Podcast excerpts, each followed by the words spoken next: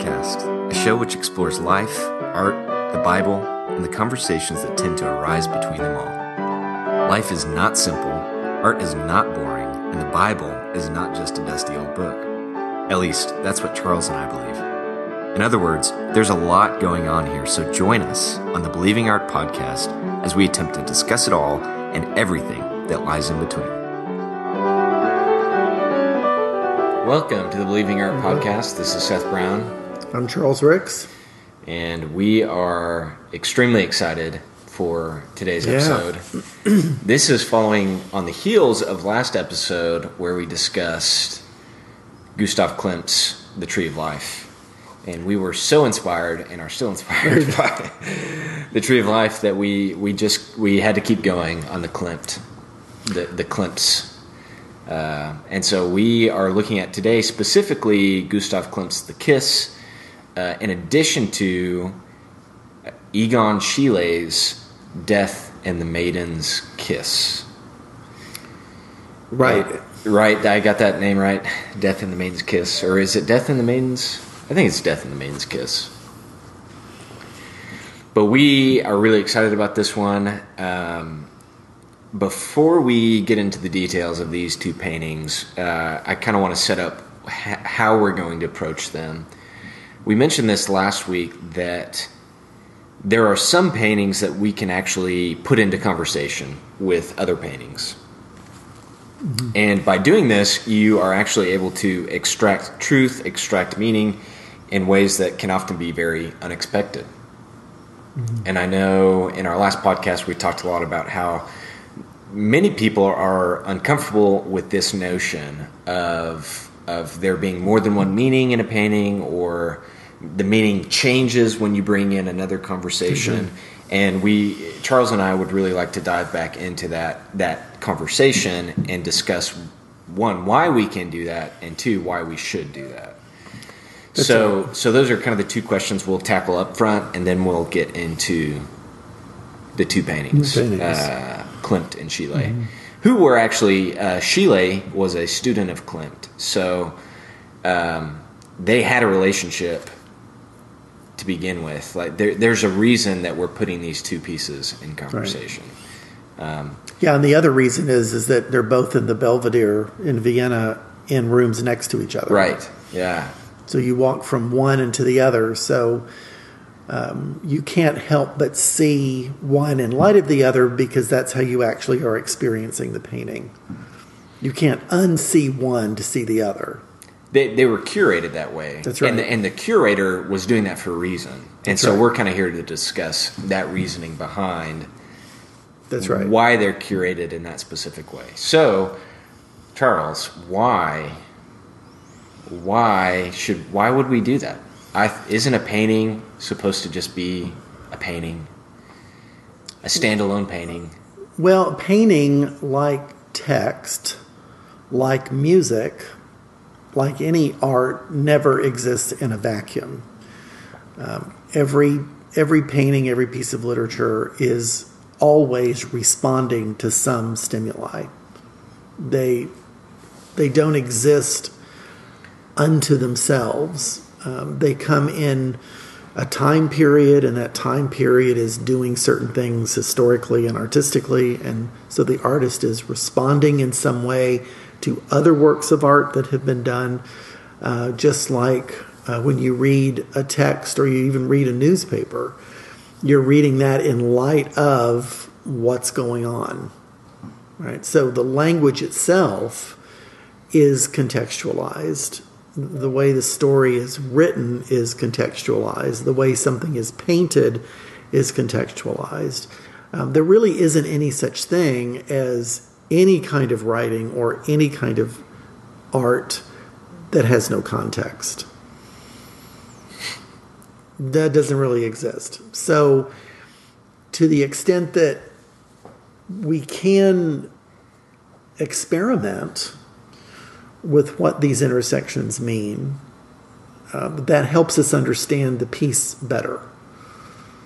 Right. So, for example, in the world of um, in the world of classical music, uh, if you know what happened, let's say before um, Chopin, right? So if you know what Bach did at the piano or at the keyboard, and then you know what Mozart did, and then you know what Beethoven did, then you have an appreciation for seeing how Chopin not only took harmony but keyboard playing to the next level, right? You can enjoy the piece for what it is. You don't have to know those other things. But when you do know all of those other things and you do know the context and you know something about who he was and why he wrote the music that he did, then you get so much more out of it. Yeah, it's almost like there's this background or there's this uh, continuous conversation that has been going on, on. since the very beginning, mm-hmm. and you're jumping into a very specific frame, very specific snapshot, which is valuable in and of itself that's right. But there are ways in which, when you place it into the greater thread, the greater stream, suddenly it becomes alive in ways that you didn't even know existed, that you, you weren't even aware was possible. You, you didn't even know that that could happen. That's right. And, and in many ways, too, um, in order to tie this, I think maybe back uh, to the Bible or back to sort of that, that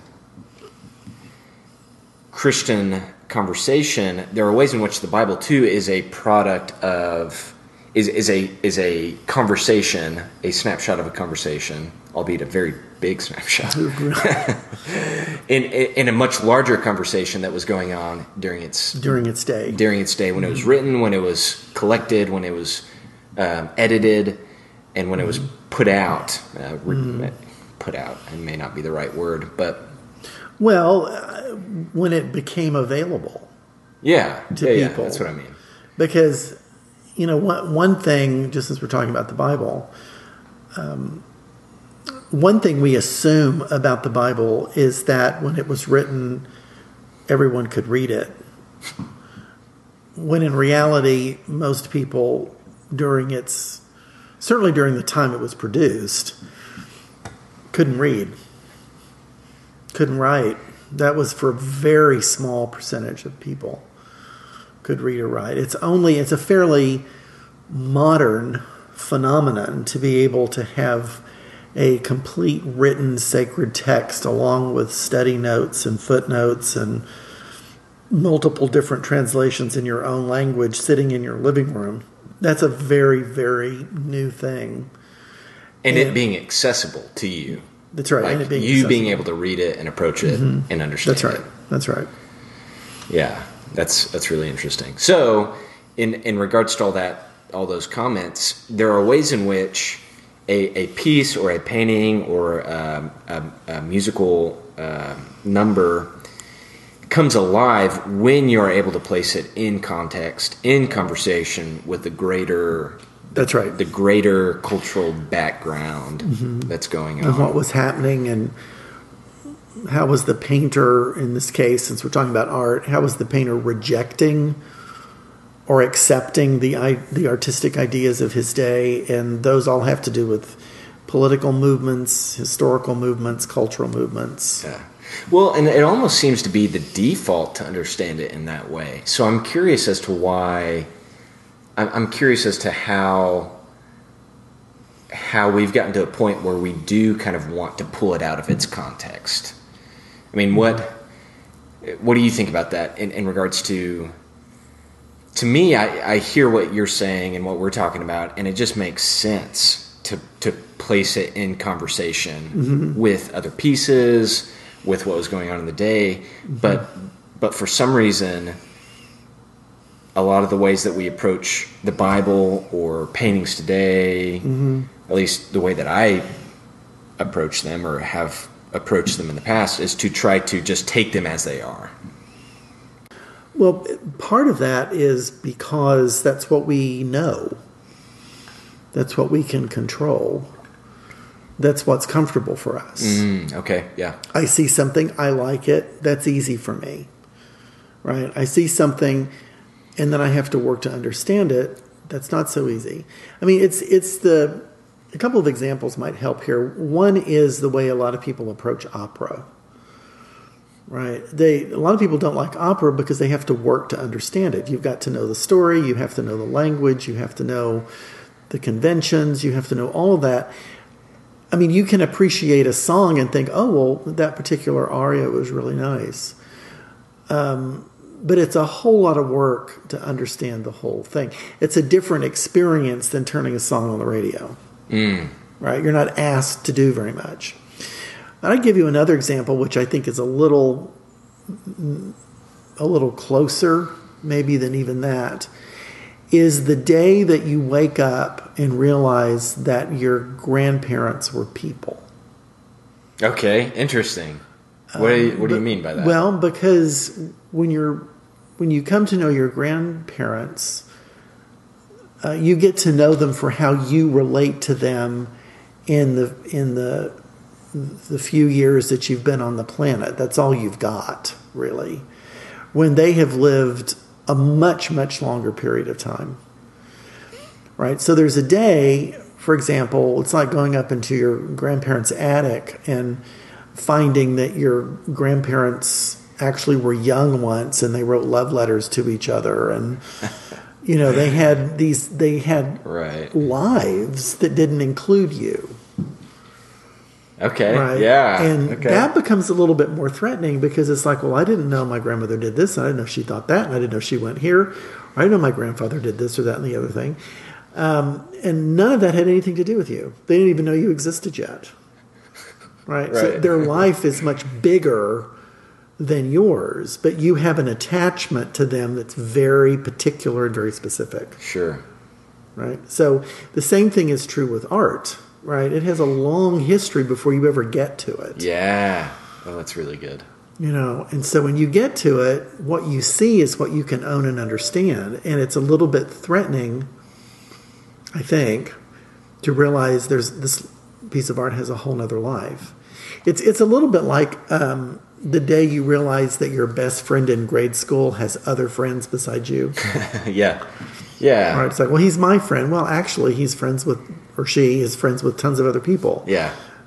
Right. So there's a there's a there's something about attachment. We get attached to people, attached to text, attached to things. That's ours, without realizing it's so much bigger than that. Right. Well, and this kind of gets back to our previous podcast. We were discussing uh, one of the words that kind of kept coming up was this notion of wanting to control the Yes. narrative, wanting to Control control, the the meaning, and and suddenly it becomes much more difficult when when whatever has been going on with this particular piece of music or art or text it's been it's been going on much longer before you even arrived at the scene like suddenly your attempts to to to hold it to grab it are proved futile because it's been going on much longer before you were That's right. That's right. Even around. exactly.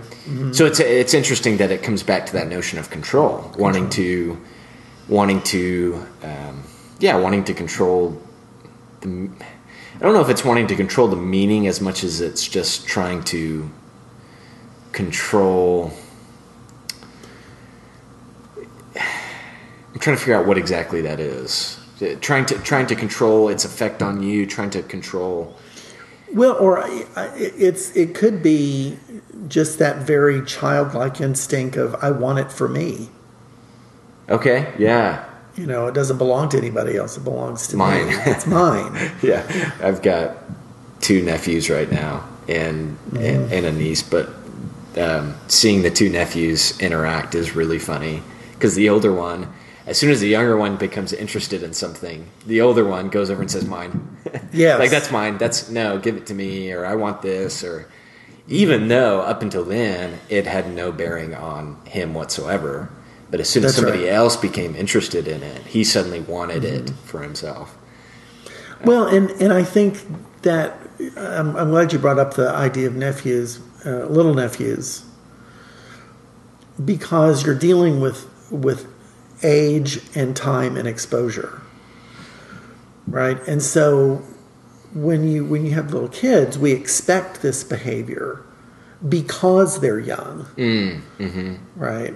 When we if we had adults behave like that, we would be really concerned. Eyebrows would be raised. Right. but when you've got little kids, you know that they don't know any better. They haven't been taught yet. And I think that same principle applies to um, artistic appreciation Okay. because when we're in our infancy in appreciating art, we want that for ourselves. We, we, we like what we see or we don't like what we see, right?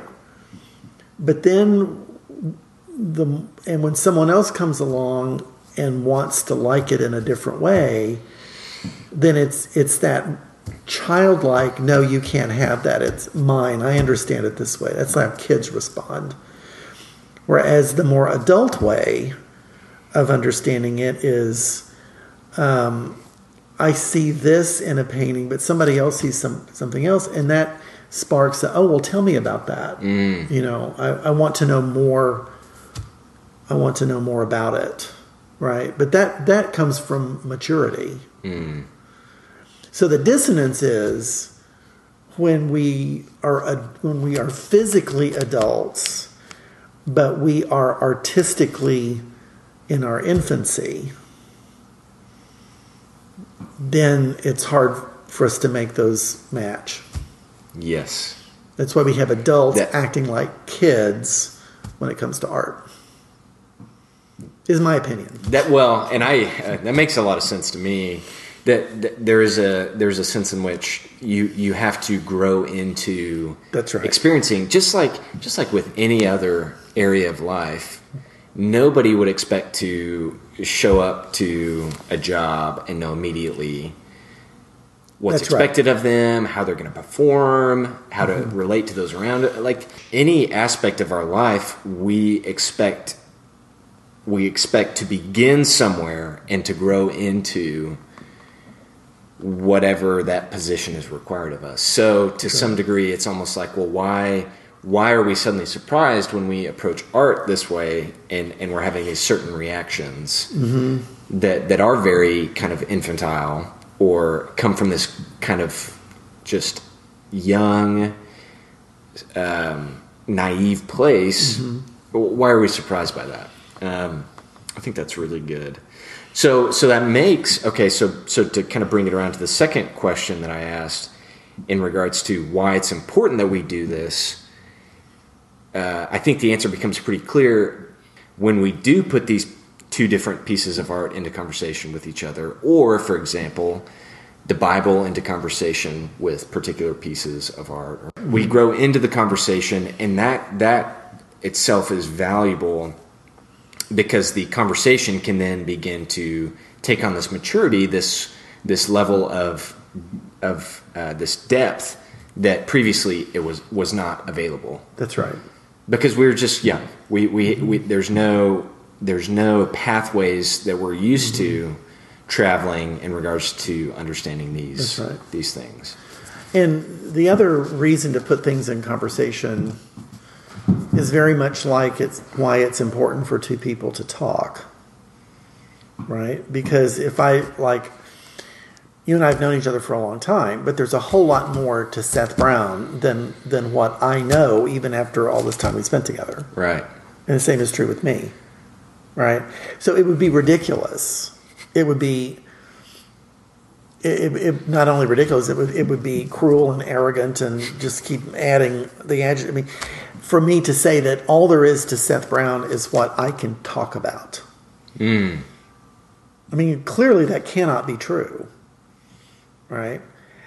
And it's the same way. I mean, art is the same way, right? The, it's it's it's very much like a person because it was born out of a person and their experiences hmm. and the world that they live in, all of which is huge, right? So, for me to say that all there is to this piece of artwork, or to the Bible, or to pick something, um, it well, it's just It's reductive. It's- it's reductive and, and it's, not being fair. It's being very, um, yeah. It's, it's just not fair. It's just Not not, like it doesn't work. you're not you're not uh, seeing the thing for its its. You're not respecting it. You're That's not right. giving it That's right. That's right. There's, you're not respecting it for the breadth that's there. right. Yeah, and so that's uh, the, yeah. So there are ways in which putting these pieces of art into conversation with one another is a way in which um, we're I guess I guess what I'm trying to say is that there is some level of res- of respect associated with that because we recognize that this particular piece of art has has so much more meaning than what is just available right. on its own and we want to catch the full breadth of its meaning Right. and so we're going to do that by bringing in other people people you didn't see this listeners but i, I put people in air quotes we're Right. bringing in other people, People. to the conversation other art pieces other experiences because we want to extract that full we want to we want to see as much as we can because That's we respect this particular piece of art That's right. And we want to know more about it. we want to know more about it because we're curious we're Right. curious and we're open that's yeah that's i think that's really good and i think i think that's a really um, appropriate setup to our conversation that we're about to get into with klimt in Schiele That's right. um, I think I think so because there's a lot. Um, there's a lot to be said for both of them, but there's also a lot to be said for how one follows the other. yes yes How one looks in light of the other. Exactly. So let's get into it, shall we? So the the painting that we're looking at right now is Gustav Klimt's uh, "The Kiss," which was painted in I think it was nineteen the early nineteen hundreds. And what we have here is a it's a rather large painting, and in the center, the, the very center of the frame, there's a man and a woman caught in this very intimate embrace. Mm-hmm. It's it's it's actually really difficult to kind of separate the man from the woman. The the only way you're able to do it is based off of the sort of geometry, the, the shapes that are associated with each each person's clothing. But it's it's capturing their moment right before the man uh, is leaning in to kiss the woman, and it's just this very idyllic, beautiful, almost fantastical uh, snapshot of this union between man and woman. And they're they're they're sitting, standing.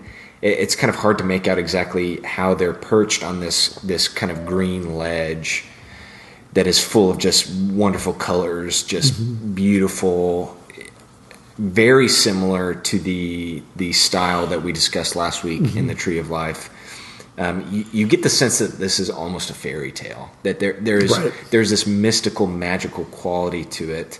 That the gold painting is just just kind of leaps off the the the um, the canvas, and and it's it, it's very inspiring. Um, but it, it, it seems almost too good to be true.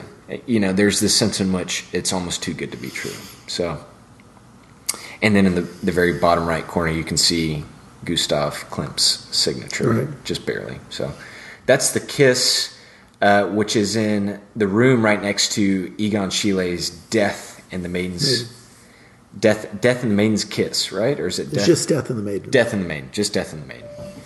Well, this is really almost the opposite of the Klimt, although they were painted roughly at the same time. So the Kiss would be 1908, Okay, I was going to say 1909, but and Death in the Maiden is 1915. okay. So even though Schiele was a kind of a protege of Klimt, these were both happening right about the same time, which is yet another reason Yes. for them to talk to each other because it marks um, a, sh- a bit of a shift in the way that um, was took what Klimt did. Okay. Right. So, as you were describing, it's almost as too good to be true. This embrace of the the the man and the woman that they're literally one. Yeah. Yes, right? that's There's right. a oneness about them. It's a, a single gold block, right? And it's there's it's it's everything that you know you said it was glittering gold. It looks you know it's fantastic. And then The Schiele's painting, it's there is still an embrace, although you you can distinguish the male and the female. The um, as the title suggests, the it's the woman is clinging to a male, which is death, right? That there's clearly a, a, an end to this too good to be trueness. It's the fairy tale that has suddenly become reality, um, and so there's this clinging to really to death, which is everyone's end.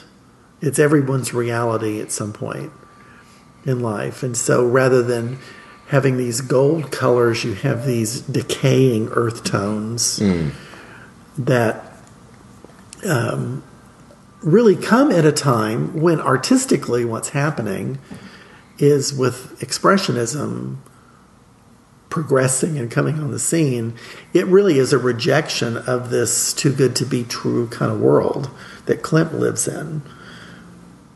Right? So one is Death in the Maiden in many ways is is is pointing to a rejection, right, of this too good to be true fairy tale kind of oneness. Hmm. So whereas Klimt's painting is would evoke life, Schiele's painting evokes death, right? Now they're both um, they're both somewhat erotically charged, right? In that clearly the name, the kiss, right, has to do with romantic behavior. The way that the man is wrapped into the woman has kind of a an erotic charge to it, sexual charge to it, uh, which would have been appropriate to that time period and that style of art. But so does Schiele's too, right? The the um, there there's a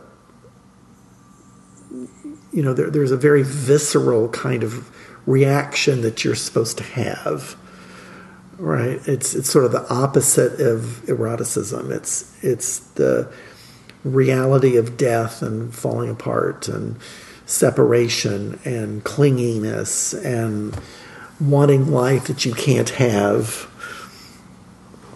um, and so you have two two things that are in conversation by virtue of the fact that that many people go through the experiences of these two paintings. Everyone is going to be in Schiele's painting at some point. Because you are going to separate, you are going to die, you are going to cling to people, you are going to have to embrace death. Right? Yes.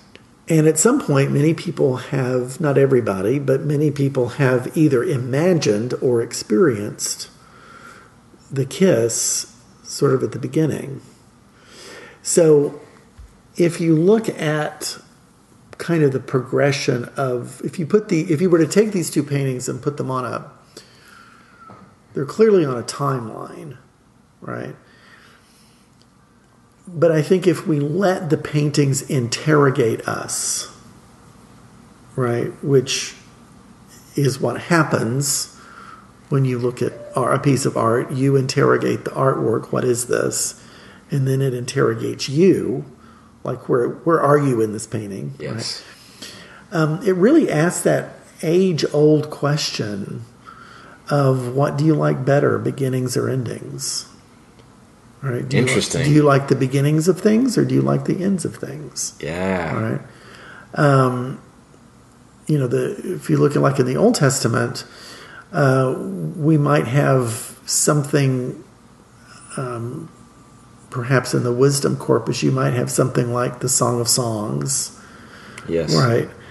Be like the kiss, right? I mean, it, it's it's the the piece of love poetry, Sure. right? But at least in the Christian canon, and this is also true of the Hebrew canon as well. Uh, these are juxtaposed next to each other. Um, the Song of Solomon is put next to Ecclesiastes, right? Which Right. is very much like the Death and the Maiden. That's really interesting. I had not made that connection before, but that is totally yeah. worth making. Uh, I mean, that connection is is And Ecclesiastes is going to ask the question, you know, it's going to talk about um, the difference between beginnings and endings. Yes. Yes. So, why do we put these together? Well, because that's the way life is. Yes, that's exactly right. It's almost like they're a magnet. It's like you can't you can't keep them apart. Actually, It- That's right. it would be difficult to separate them. Because I would venture to say that even that the, the Schiele painting makes you remember when things were better. Right. Right? You're looking at this painting, oh, that's awful.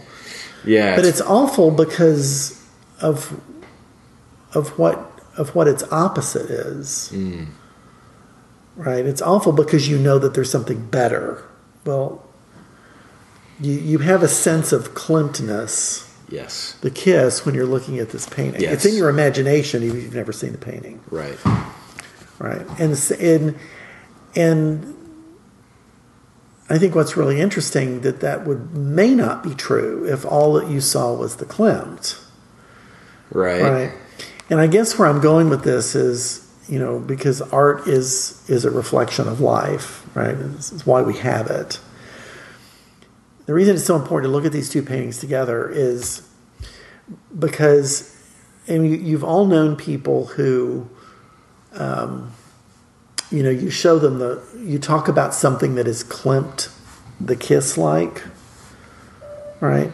And then if you start talking to, talking to them about, well, eventually, it's not going to stay this way. They may say, "Well, I don't want to think about that. I don't. I don't want to think Right. about death. I don't want to think about the bad stuff. I don't want to Yeah. think about that." Well, you know, then, um, but you have to think about it, right? You can't avoid it. You can't avoid it.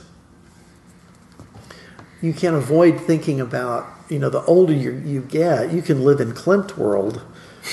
You know, world. I like that. uh, uh, until COVID hits, people start dying. All you know, Klimt World is almost like a. It'd be a good theme for like a like a Disney park or Yeah. like a like a roller. You know, I want to go to I World. I want to go to Klimt. I want. I want everything to be gold and glittery. Yeah. Oh, absolutely. You know, I don't have to deal with death, Yeah.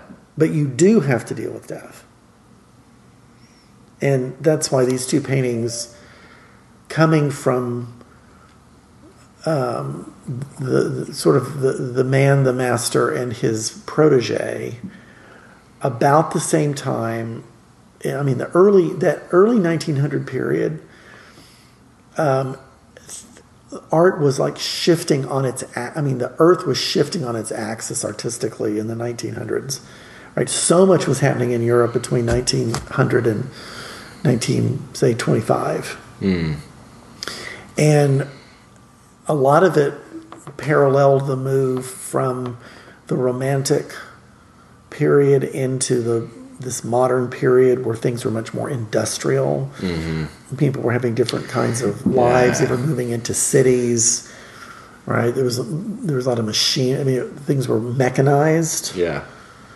Right, this idyllic world of the country or the golden age of, you know, the the fin de siècle kind of stuff was kind of on its way out. Yeah. Yeah, and there was a sense of kind of alienation and mm-hmm. That's right, Associated exactly, with- and that's a great word for the Yeah. Painting is yeah, alienation. You, you almost get the sense as you're looking at it that that really in the Schiele painting, the the, the maiden isn't like it's a very ambiguous look, but it, there's no like there's no pleasure to be found in this painting in any way whatsoever. I mean, the the colors are just unsettling. The harshness of the the way that they're they, they're reclining on this this you know uh, white sheet, but the sheet looks like a rock.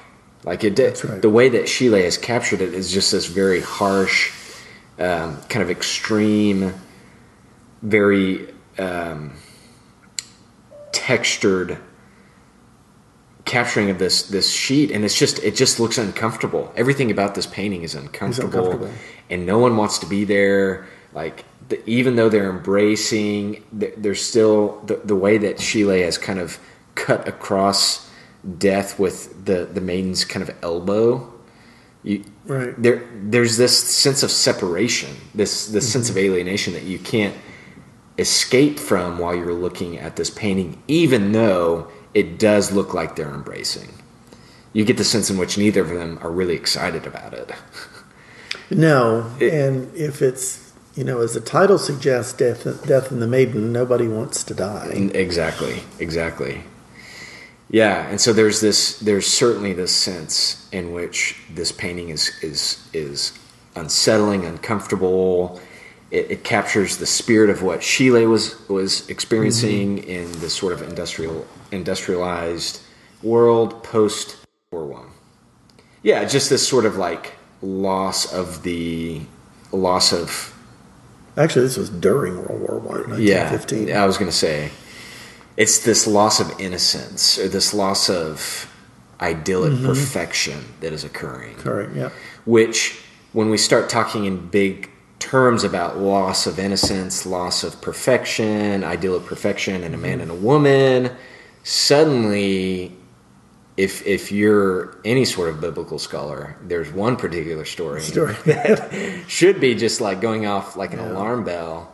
And this was actually how I was introduced to this painting was through this particular prompt that I had to write about in a class I took uh, from you in regards to um, comparing these two pieces, the kiss and Death and the Maiden, and uh, the ways in which the conversation that springs between them affects our interpretation of Genesis 2 and 3. That's right.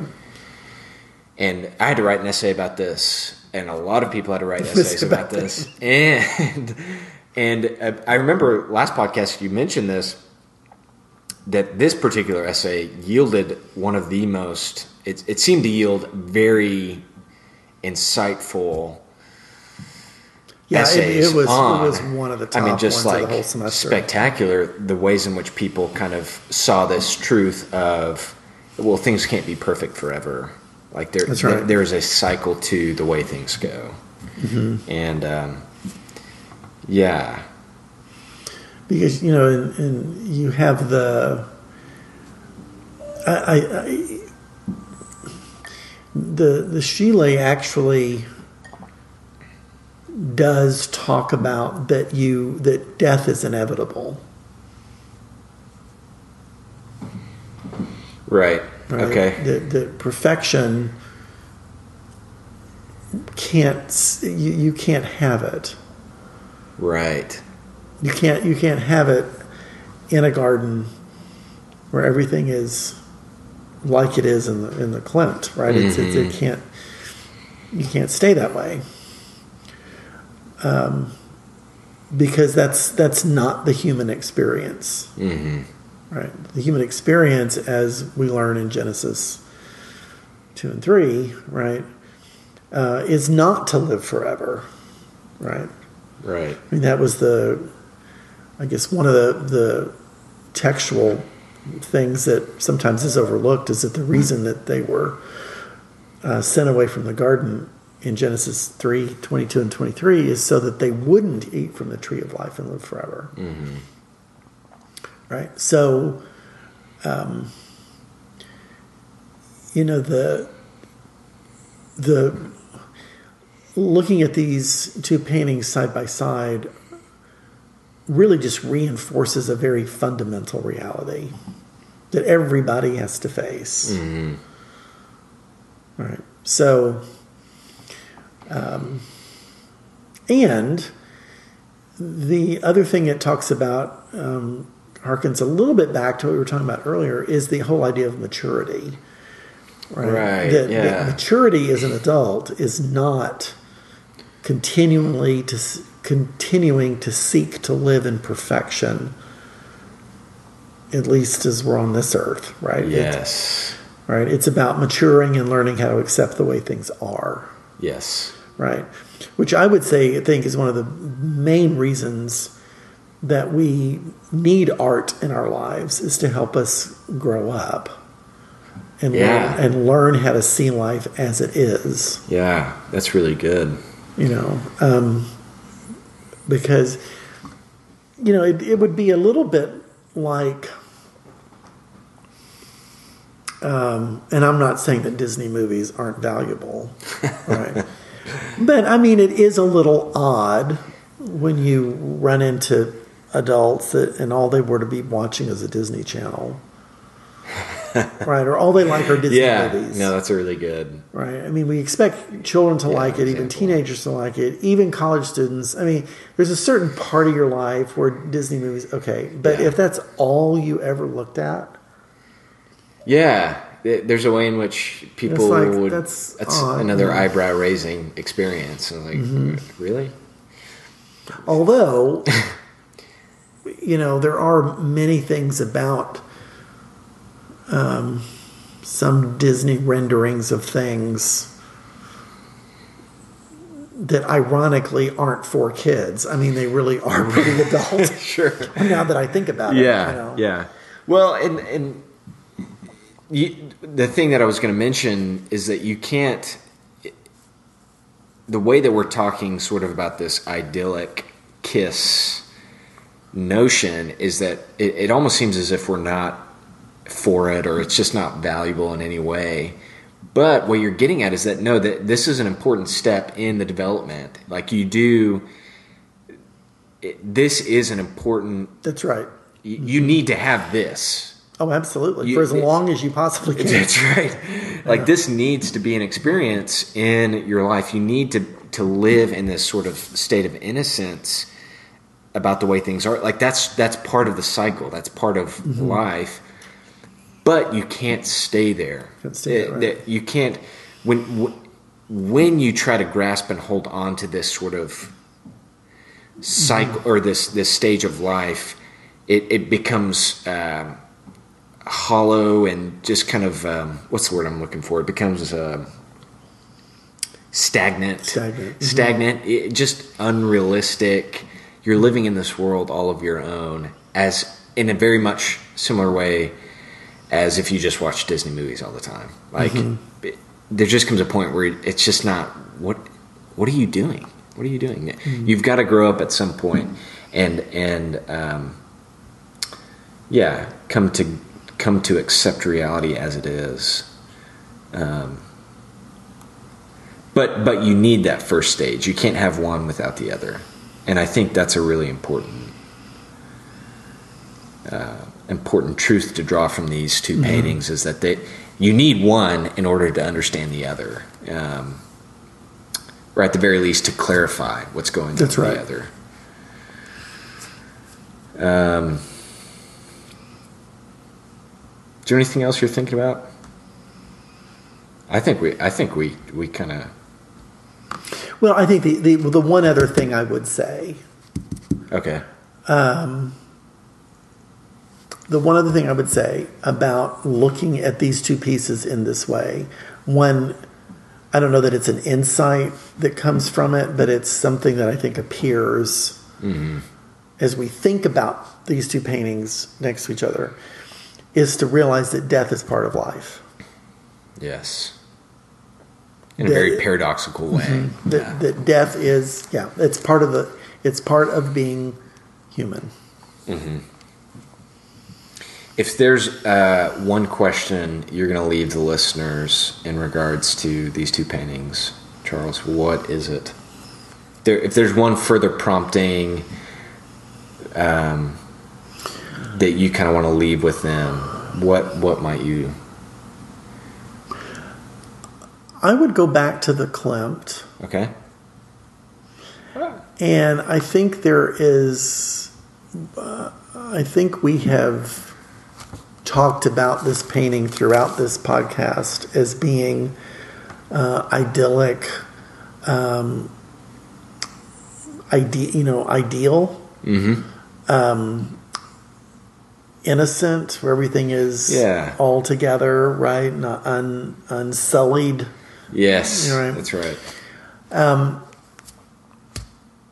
And I think I would I think I would ask the question a little bit like we did at the end of the uh, the Tree of Life when we were Yes. looking at the three characters. Remember, we were talking about the the man who had that was in the embrace with the woman, much like this, but then there was a third woman, Yes. right? And so, what's the relationship between those three? So, when we, you know, we've talked about the kiss as being idyllic, uh, an ideal. We've looked at as being innocent. Yeah.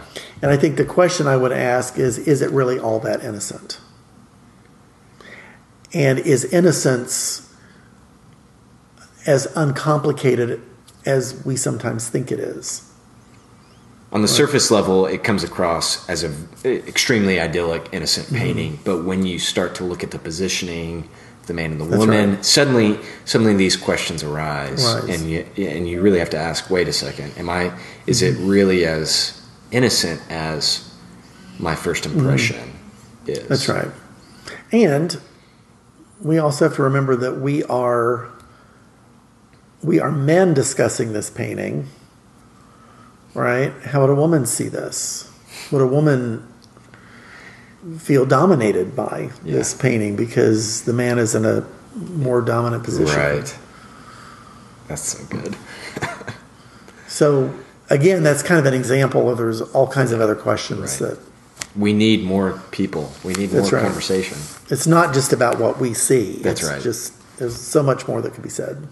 The question that I would like to leave the listener with is is the intensity in which the maiden is grasping death. I noticed this the last time I viewed the painting. If you if you zoom in to her hands, which are just behind the the uh, Yes. the male's the, the death's back, sh- she's actually she has this extremely weird grip and it's kind of hard to quite make out what exactly is going on how she how she's actually even holding on to death. And the question that I think I would like to leave with the, the listener is is is her grip slipping? I mean is it is it a sort of grip in which she's she can't hold on much longer and she's slipping away? Or is it a grip what the, i guess the question that i'm asking is what with what intensity is she is she holding on to death? And and what are the ways in which that might speak to how we can view mm-hmm. this notion of of just because death is a reality there are there are different levels with which we can maybe accept mm-hmm. that and deal with that. And Well, and the way he is holding her that's right. is death in some ways benevolent. It's really good. So it's it's interesting. Both of our questions kind of had to deal with the way in which the two figures are grasping each other. That's other. Um, and I think maybe that's a really good that's a that's a good place to leave the leave Yeah, the listeners. I agree. Yeah. How are the ways in which the two figures interacting with each other, gripping each other, holding on to each other, their positions, their postures? How do those um, give nuance to the larger ideas that we've been discussing in this podcast? That's right. Very good. Until next time. Uh, yeah, thanks for listening. Until next time,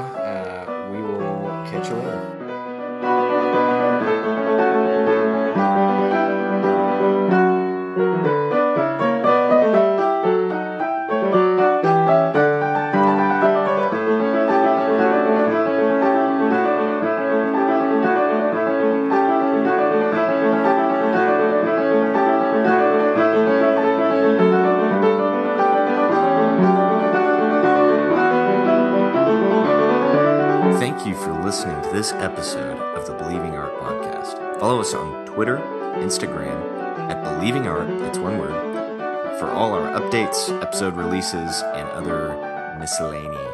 We'll see you next time.